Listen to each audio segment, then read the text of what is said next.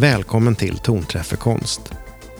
Nu är det dags för en rundvandring på Nationalmuseum där intendenten Helena Kåberg visar oss runt bland färgstarka väggar, härlig konst och härligt konsthantverk.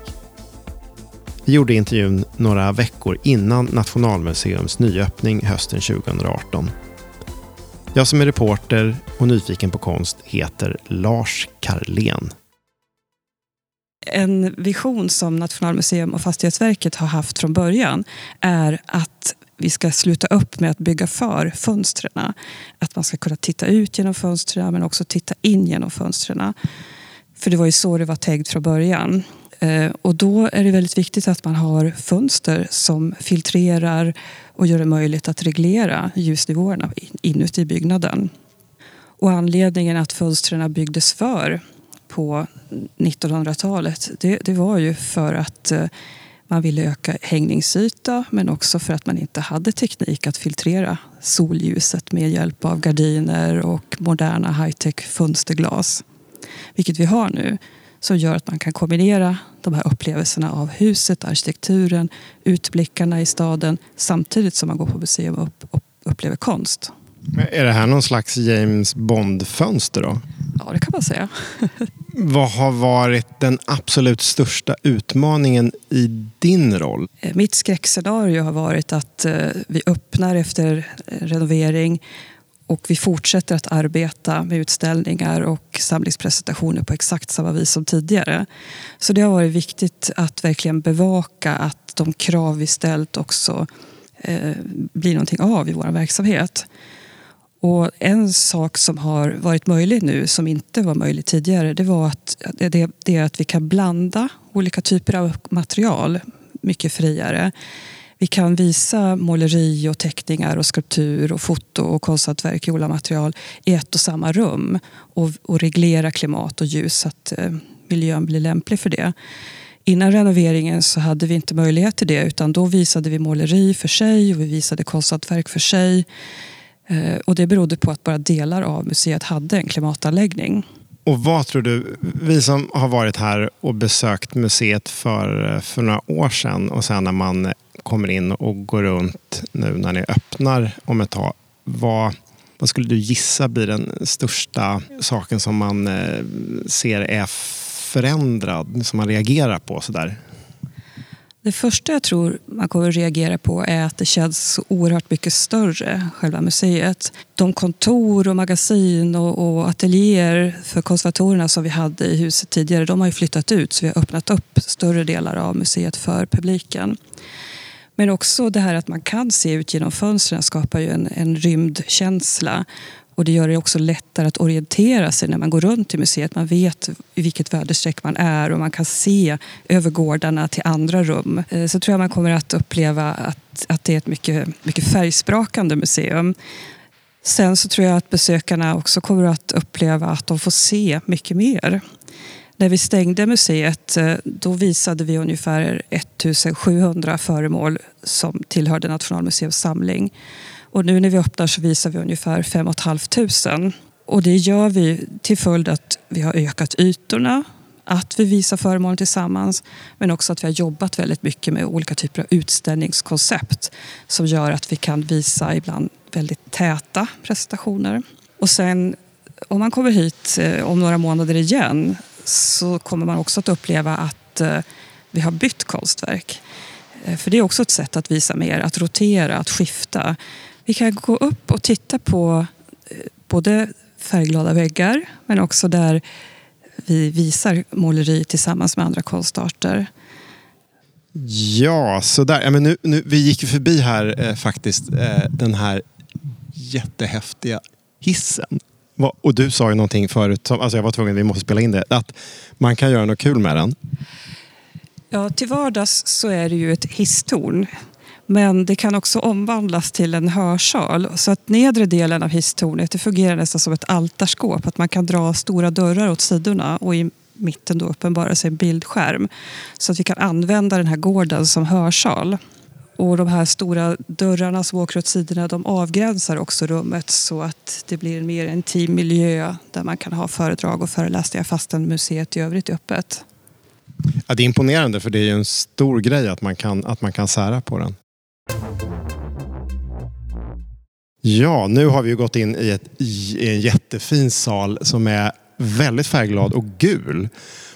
Och så här i taket, kan du berätta om vad vi ser där? Det här rummet målades helt vitt på 1900-talet. Vita väggar och så målade man över det otroligt rikt dekorerade takvalven också. Och på 70-talet så försökte man göra rent taket och få fram 1800-talskaraktären. Men efter ett gjort rent en kupol så, så la man av med det.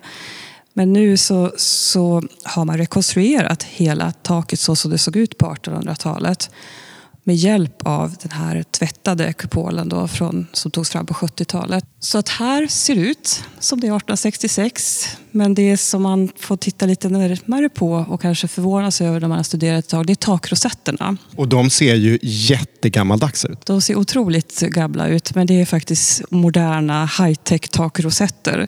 James Bond igen. James Bond igen. De gjutna gipsrosetterna från 1800-talet har tagits ner och så har man gjutit av dem och tillverkat nya. Och att man har gjort nya det beror på att man har omvandlat rosetterna till ventilationsdon.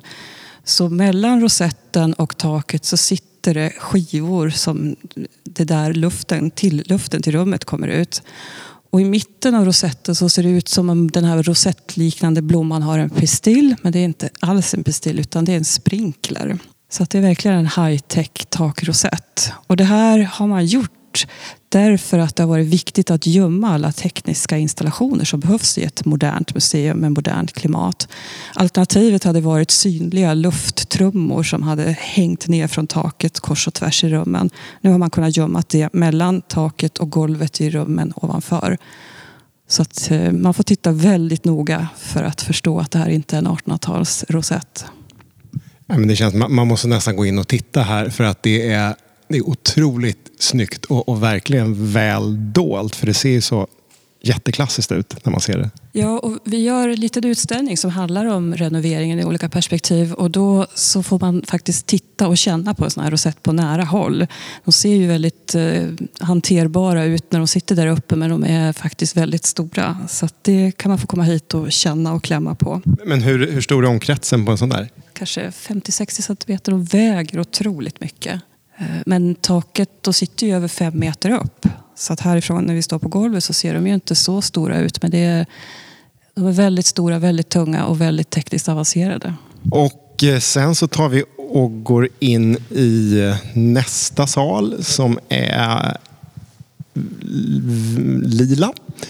Vad, vad har vi kommit nu då? Det här är ett lila rum som handlar om eh, konst och industriutställningar kan man säga på 1800-talet. Det här är ett av rum i tidslinjen som börjar 1500 och går fram tills idag. Och väggarna här är lila därför att lila var en modefärg vid den här tiden. En av de absolut första syntetiska färgerna. Så att den är vald för att harmoniera med den konst som finns här. Och här finns också väldigt mycket stora praktföremål från, från porslinsindustrin, både från Sävre och Gustavsberg. Och tittar man på dem så är det väldigt, eh, en lila en väldigt vanlig färg där också, så det är därför vi har valt färgen. Sen är det också så att eh, Stüler som ritade Nationalmuseum han hade ett otroligt färgsprakande färgprogram för väggarnas dekorationer och taken. Och den här lila färgen finns faktiskt bland en av de färgerna som han föreslog för museets väggar. Nu realiserades just inte de eh, i någon större utsträckning. Det var bara några rum som fick Stylers färgsättning innan arkitekten byttes ut. Men den här lila knyter an till 1800-talet, till föremålen och också till Styler. Men hur var det när museet var alldeles nyöppnat för länge, länge sedan. Ehm, hur var färgsättningen då? Östgöle ritade ju museet på 1840-talet och det tog över 20 år innan det öppnades, eller nära 20 år. Så det hann ju hända en hel del från hur han hade tänkt sig museet tills hur det blev. Färgprogrammet som han presenterade kom tre år innan museet skulle öppna. Men då tog eh, Scholander över det här projektet och han eh, tyckte att det här var för starka färger, eller det var nya tider som gällde. Och han ville eh, ha lite dovare färger kan man säga, lite mer grått och brunskaliga färger. Och det här tycker jag är intressant därför att det visar också att, att det är ett museum, tiden står inte still på ett museum utan färgerna och hur man presenterar konst det varierar över tid. Ehm, så att Stylers färgsprakade program till ett lite nedtonat program av Scholander till att sen på 1900-talet eh, så målas allting vitt. Så det är en sak som jag verkligen har lärt mig i det här projektet att vad vi än gör så kommer nästa generation av intendenter att vilja göra någonting annat. Så vi har också försökt att skapa ett eh, i början pratade vi hela tiden om flexibelt museum men nu pratar vi mer om ett generellt museum. Så att det ska gå att göra många olika saker för vi vet att eh, idealen kommer att skifta över tid. Den här Stühler, vem var han? Han var en tysk arkitekt som har ritat många museer i Tyskland. Bland annat eh, Neues Museum, Alte Nationalgalerie, eh, flera av de stora museerna i Berlin. Så att han var ju den en berömd museiarkitekt kan man säga på 1840-talet. Men blev han avpoliterad eller vad var det som hände? Han var, blev väldigt gammal så han gick nog i pension. Och den här andra då, Sjölander, vem var det? Sjölander var kan man säga en konkurrent konkurrent till Stüler. Scholander hade ursprungligen fått uppdraget att rita Nationalmuseum men sen gick det över till, till Stüler. Så att det här med att Scholander eh, skrotade eh, Stülers färgprogram kan ju också haft lite grann att göra med eh, professionell avundsjuka. Eh, om man säger från den här tiden när Nationalmuseum ursprungligen byggdes finns det andra byggnader runt om i Europa som, på, som det här påminner om? Det finns ju en del museer, bland annat då i Tyskland, eh, Eh, som har restaurerats. Den här Nationalmuseum är ju unik på så vis att det, museet har inte förstörts i krig. Så att det är väldigt orört i jämförelse med till exempel Neues Museum i Berlin eh, som ju bombades och där man har fått lov att bygga upp väldigt mycket nytt. Så att det, det finns eh, liknande men inte så här välbevarat skulle jag vilja säga. Och det här rummet som ju du ansvarar för. Vad, vad, tycker du man ska tänka på när man besöker det nu då, första gången? Ja, det här är ett rum som har stora fönster ut mot Skeppsholmen och in mot eh, gården där den här hissen ligger. Eh, så jag, jag, tror att när man kommer in här så kan man tänka på slås av vyerna, av färgen och också av de här föremålen eh, som är både måleri men också då stora konsthantverksföremål som egentligen är en slags skrytprodukter som företagen tog fram till internationella mässor som skulle locka in folk i deras monter för att sen då även titta på enklare saker. Eh, vilka är det liksom skrytigaste föremålet som finns här? Då? Ja, en intressant, den här stora vasen som ja, den är ju ungefär 1,20 hög från Gustavsberg. Eh, motivet är Venus triumf. Venus triumf av den franska rokokokonstnären Boucher ingår i Nationalmuseums samling. Eh, verkligen en ikonisk målning kan man säga. Den målningen är avbildad på den här vasen och det är ett sätt då för Gustavsberg att visa att de kan konsthistoria men också att de har lika skickliga konstnärer som Boucher i sin fabrik. Så det här är ju en vas som bara tillverkas i ett exemplar som också funnits kvar på Gustavsberg ända tills eh, Gustavsbergssamlingen gick över till Nationalmuseum i en donation från KF år 2000. Var det väldigt komplicerat att eh, få fram ett sånt här föremål? Ja, själva att gjuta ett sånt här stort föremål, tillverka sånt här, det krävs ju teknisk kompetens på porslinsfabriken. Och sen dessutom att dekorera det på det här viset. Porslinsmålaren är ju otroligt skicklig som har kunnat eh, måla som Boucher med alla de hudnyanser och moln och änglar som flyger. Det. Och dessutom så är det hela då förgyllt. Så det här är ju verkligen ett exempel där man visar upp vad Gustavsbergsfabriken kan. Och det är ju inte tänkt som en vas man ska ha hemma. Och det är väl egentligen inga av de föremålen är ju det. Och det där tycker jag är ganska fascinerande. Eh, på 1900-talet så har eh, design och konsthantverk diskuterats väldigt ofta som att det är någonting praktiskt, det ska vara funktionellt, det ska vara bra till någonting. Det här är bra på att berätta om det här företaget och att berätta eh, den här historien om Venus. Det är dess funktion att vara vacker och intressant och stimulera tanken. Men inte att sätta blommor i. Det finns ju andra spännande saker här, eh, typer av föremål. Är det något mer som du tycker vi borde ta en närmare titt på? Vi kan titta på den här stora stålvasen som står i en egen monter med utblick bakom sig till hissgården. Det här... Den där skulle en del människor nu för tiden kunna eh, benämna som kitschig. Kitschig, ja. Det, det, det är fascinerande hur, hur man tänker kring den här sena 1800-talsformgivningen. För att eh, under den moderna rörelsen så har man ju använt det här historiserande, eklektiska som någon slags slagträ för att föra fram den moderna formrörelsens ideal om enkelhet och funktionalitet. Eh, jag tycker att det är mer spännande att titta på de här föremålen för att de är så fantasifulla. Jag tror inte att en modernist skulle ha varit så här fantasifull och bevandrad i historien att kan kombinera såna här historiska motiv från när och fjärran helt fritt eh, och okonventionellt.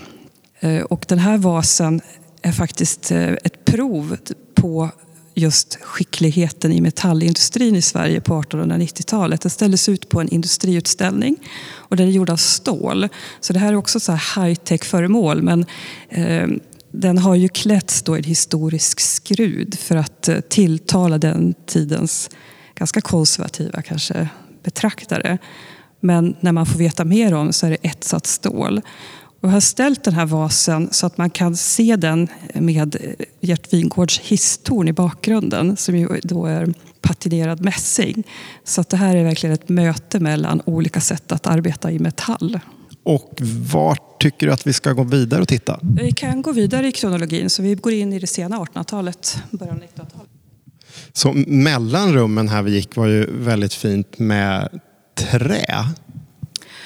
Ja, eh, man har lagt ner ett enormt arbete på att eh, ådra dörrar och paneler på traditionellt vis för att det ska harmoniera med 1800-talsbyggnaden.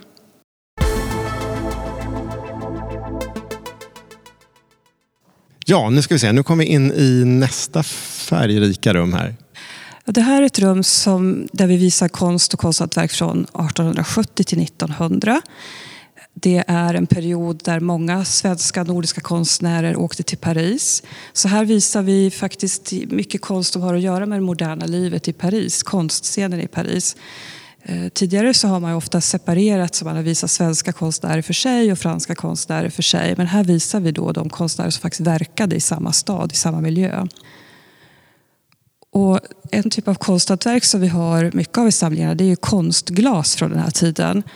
Och det har varit en väldigt viktig sak i museet att inte bygga för fönstren. Man ska kunna titta ut genom fönstren. Men i vissa fönster, till dem har vi skapat eh, en monter som är genomsiktlig och i dem så visar vi framförallt glas. Och det här är ju för att öka utställningsytan och också dra nytta av den här ytan och att genomsiktligheten. Just den här montern som vi står framför nu som är ritad av Joel Sanders eh, som har ett arkitektkontor i New York och undervisar på Yale. Den montern ser man inifrån rummet men man ser också genom fönstret när man kommer ut ur hissen. Och den här idén föddes egentligen av att man skulle ha något intressant att se när man kom ut i hissen så man drogs in i utställningsrummet.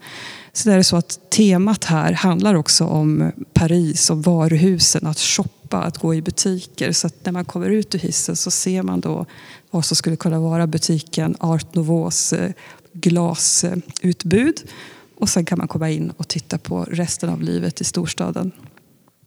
För att komma på sådana här små roliga idéer, hur, hur, har, hur har ni gjort det? Har, ni, har det varit en arbetsgrupp? Eller? Ja, vi har, det här har varit ett gigantiskt team, teamwork, ett stort grupparbete kan man säga. Just den här idén med fönstermonten föddes ju i att vi tog fram ett designprogram som skulle vara underställt både konsten och arkitekturen. Det ska finnas här. Vi behöver väggar och podier och etiketthållare och montrar. Men de ska inte göra mycket väsen för sig. De ska smälta in i arkitekturen och framförallt lyfta konsten.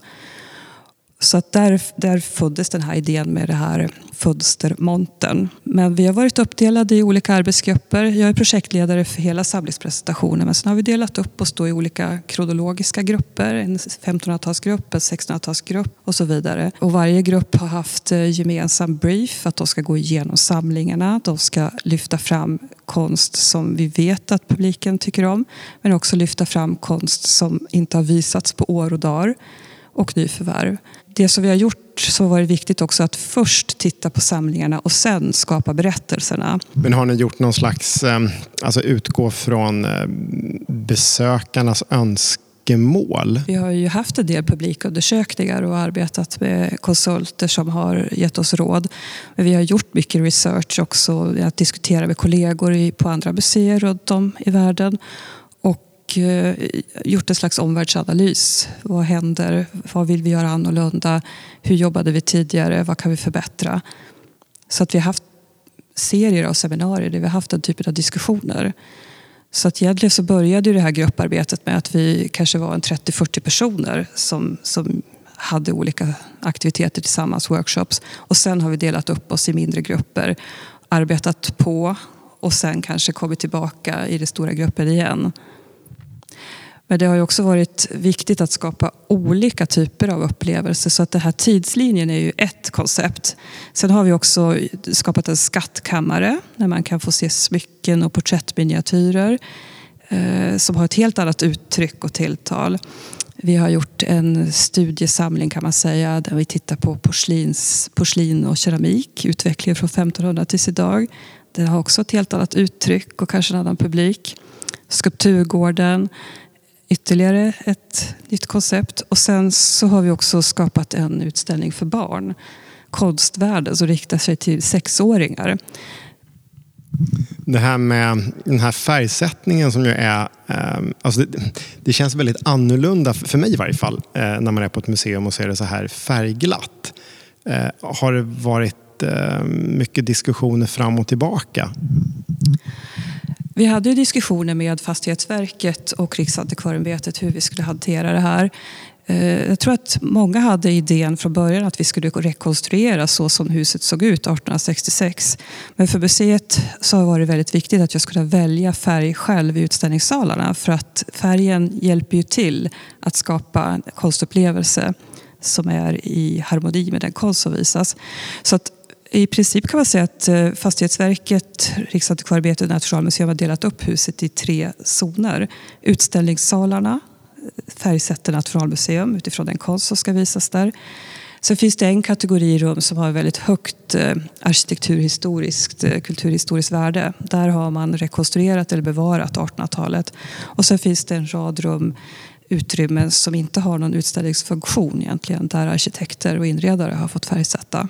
Här inne då, är det någonting som man absolut ska ta sig en titt på här som vi kan rekommendera? Jag tycker att man ska titta på, på glaset, både franskt, eh, amerikanskt och svenskt konstglas från sekelskiftet.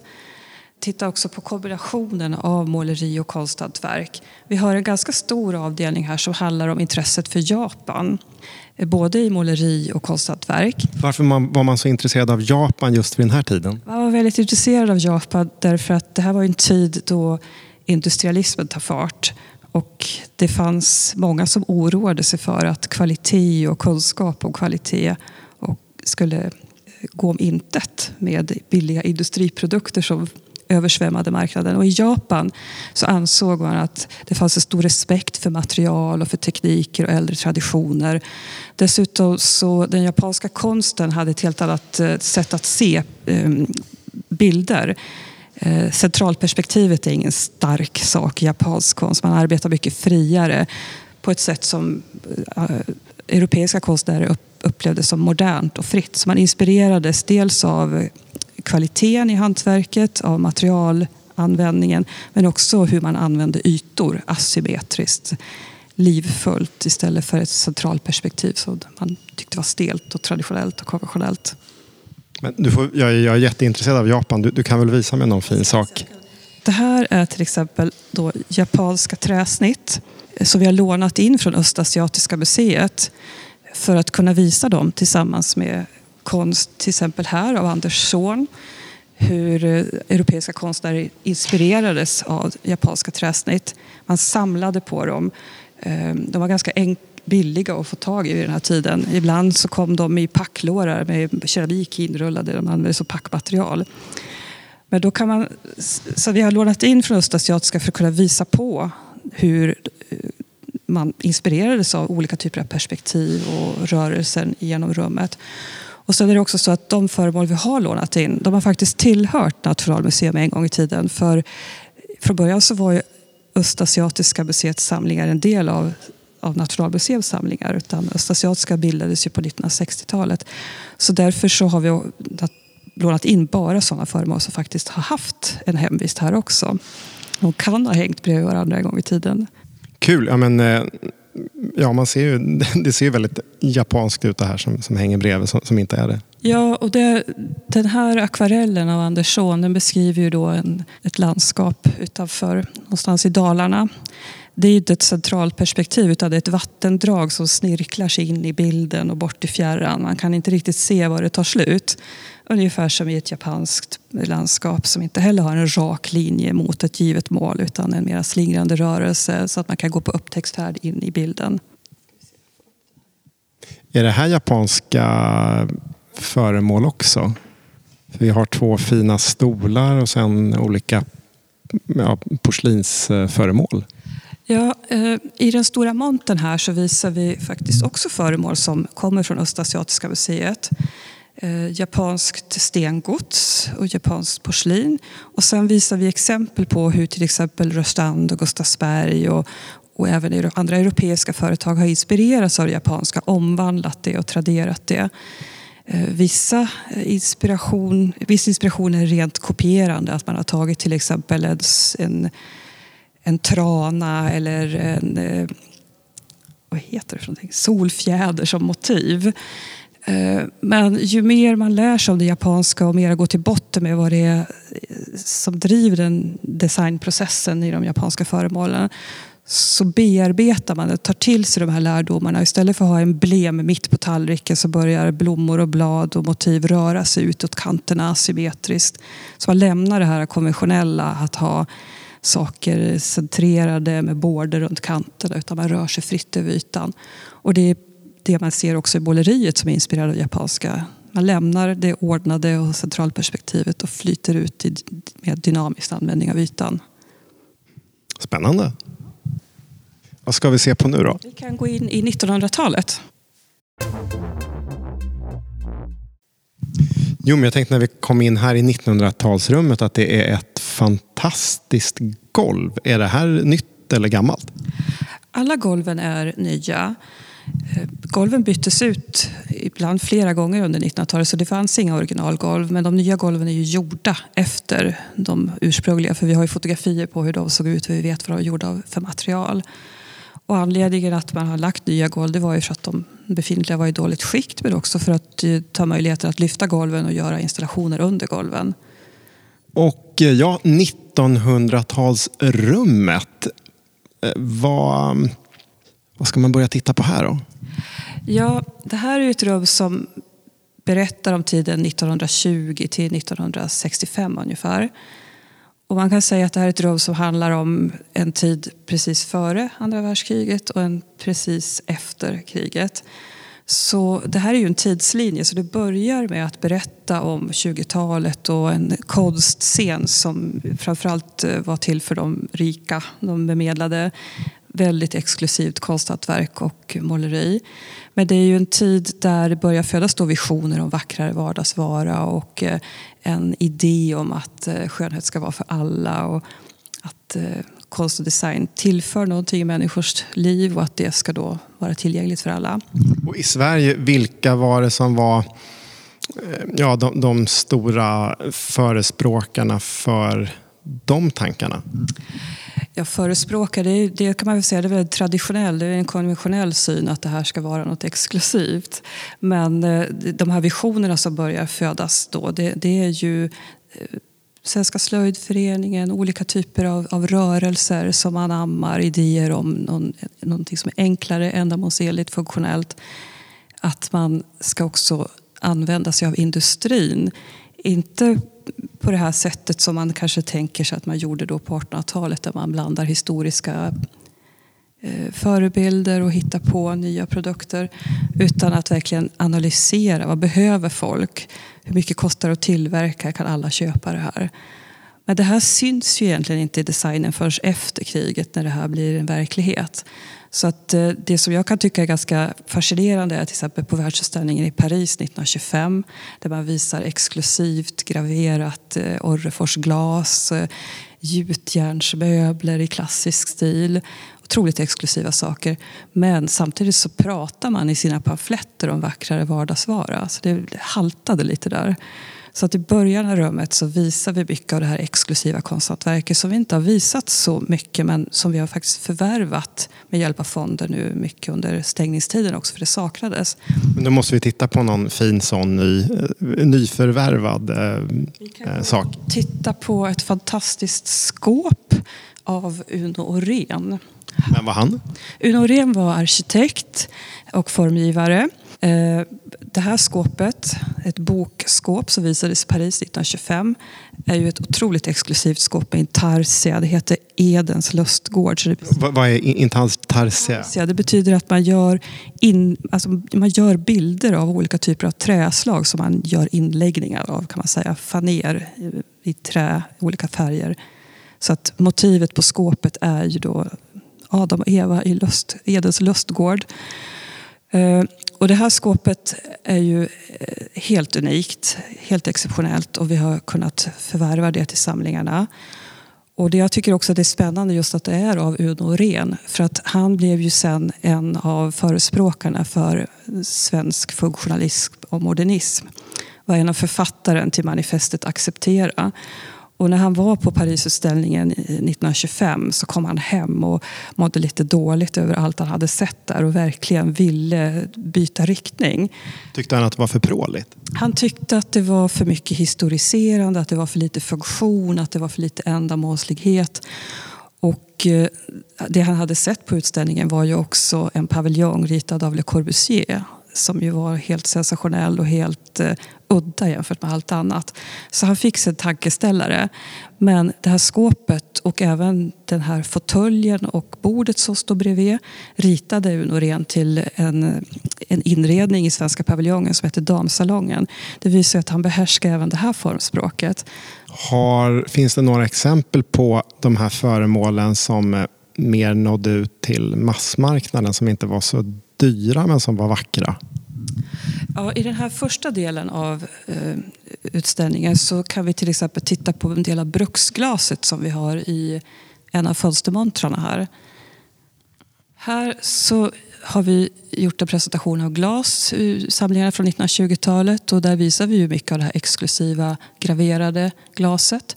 Men det finns också det enklare bruksglaset, sodaglas, dricksglas, karaffer, en del av det här, speciellt det här från Kosta, det gröna och det blå, som ritades av Edvin Ollers och visades på Liljeverksutställningen 1917, Hemutställningen, som ju var en produkt som skulle vara tänkt att nå ut till massorna.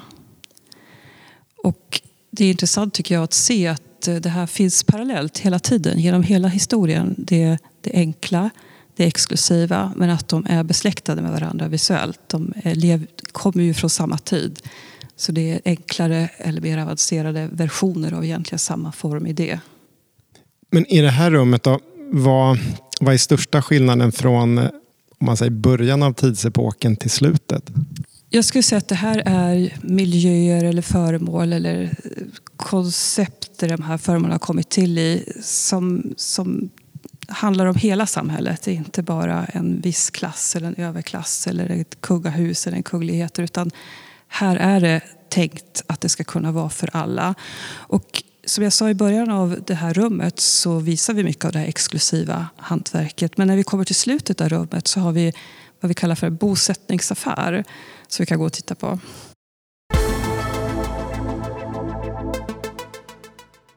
Är vi inne i bosättningsaffären nu? Ja, det här är en presentation av vardagsföremål kan man säga. Av en typ som du kunde hitta när du gick till en så kallad bosättningsaffär. Det vill säga en heminredningsaffär där du köper allt du behöver ha i hemmet. Och det här är ju föremål som, som inte finns representerade i de tidigare delarna av tidslinjen här. Eh, vi har en sektion som handlar om hushållsapparater och elektriska apparater som ju det moderniserade hushållsarbetet. Det finns dammsugare, köksassistenter, kaffekvarnar, strykjärn och symaskiner. Sen så finns det en sektion som handlar om förvaring. Eh, det här är ju en tid då man till exempel börjar ha råd med ett kylskåp. Eh, vilket gör att man kan förvara färska varor på ett annat sätt. Då behövs det design för det. Dels så att en industridesigner ritar ett kylskåp och sen alla behållare man behöver för att stoppa in i kylskåpet. Ja, för du har ju till och med en Flora-ask där, sån här margarinlåda. Den, den ingår i en liten serie av olika typer av smörbehållare. Hur de utvecklas då från att man går och köper smör i ett papper till att man kanske har en plastask till att man köper smöret i en vacker ask som man kan ställa fram direkt på bordet. Så man behöver inte ha ens någon porslinssmörask att lägga upp fint smör i. Eh, här finns det också väldigt mycket rostfritt som ju också naturligtvis underlättade hushålls, hushållsarbetet. Hållbart, tåligt. Eh, de första exemplen är väl kanske inte så snygga att man ställer fram dem på bordet. Men det här blir ju en idé som, som växer sig stark. Att man ska kunna ta det direkt från ugnen eller spisen och ställa fram det på bordet. För att minimera antalet eh, prylar man behöver ha hemma. Och för att det ska vara praktiskt. Vi upptäckte en av dina kollegor. Får jag fråga, vem är du och vad gör du? Camilla Hellbrink heter jag och jag är konservator. Och du sitter här med vita handskar och eh, vad gör du? Jag putsar bort inetsade fingeravtryck i det här eh, metallschackspelet som jag har här. Fingeravtryck innehåller fettsyror, så det har etsat sönder metallen. Så jag putsar metallen. Är det bråda tider för dig nu inför nyöppningen? Väldigt mycket så. Mm. Jag har många föremål att ta hand om. Nu har det blivit dags att ta en titt på något som jag tycker är en väldigt viktig och spännande del av museet som framförallt riktar sig till nyfikna barn. Ja, det här är svårt att beskriva, det måste upplevas. Det här är alltså en utställning som heter Konstvärlden. Den riktar sig till barn i sexårsåldern som ska vara en slags upptäcktsresa i att ja, få upp intresset för att titta på saker och fundera kring konst och föremål. Eh, och den är byggd som de olika typer av miljöer och nu har vi kommit in i en slags hall med massor med skåp där man kan öppna luckor och så finns det massor med spännande saker att upptäcka i de här skåpen. Och eh, det bor en person här som man sen får träffa och lära känna och gå på upptäcktsfärd med genom museet. Jag kan inte avslöja mer. Det är väldigt spännande. Det är spännande skåp för det är dödskallar och kaffekoppar lampar och alla möjliga konstiga grejer.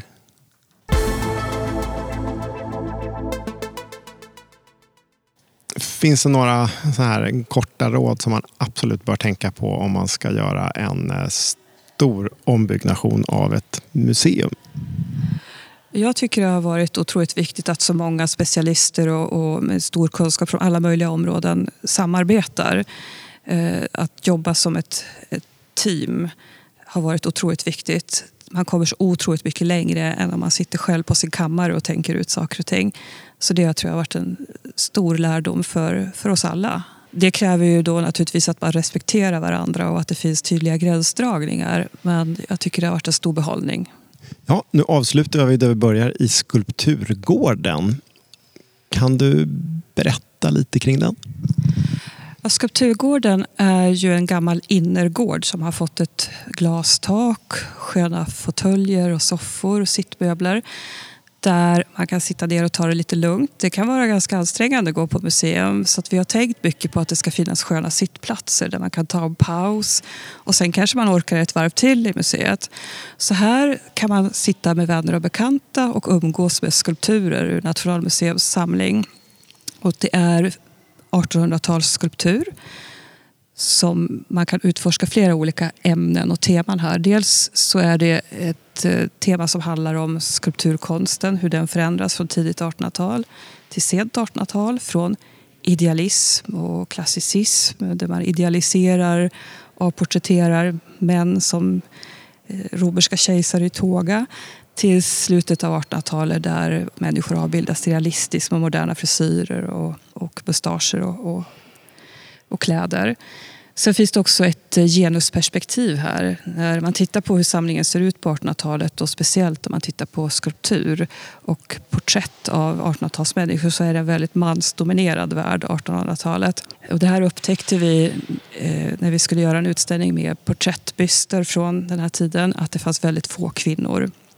En viktig kvinna som vi dock hade i samlingen det var ett porträtt av Fredrika Bremer. Men hon var tillverkad av gips och det är svårt att ställa ut i en sån här publik öppen miljö. Vi har låtit hugga Fredrika Bremer i marmor för att samtidigt göra då ett pedagogiskt projekt om också hur det går till att göra en skulptur. Så vid ett bord här så kan man se Fredrika i gips Fredrika, skannad och printad i nylon som har blivit en förebild för en skulptör i Carrara att arbeta i marmor. Eh, och marmor Fredrika, hon är inte riktigt färdighuggen så man ser hur hon fram, träder fram ur ett marmorblock. Och eh, man får inte ta på saker på museet men just på Fredrika i marmor får man ta för att känna hur eh, skulptörens verktyg har bearbetat marmorn. Så då blir det en anledning att prata både om skulpturkonst och om genusperspektiv på konsten. I nästa avsnitt av Tonträff för konst hör du mer om Nationalmuseums renovering. Då träffar du Gert Wingård vars arkitektbyrå Wingårds är en av de arkitektbyråer som anlitades för renoveringen. Du kommer också träffa Mats Widbom som är VD på Svensk Form.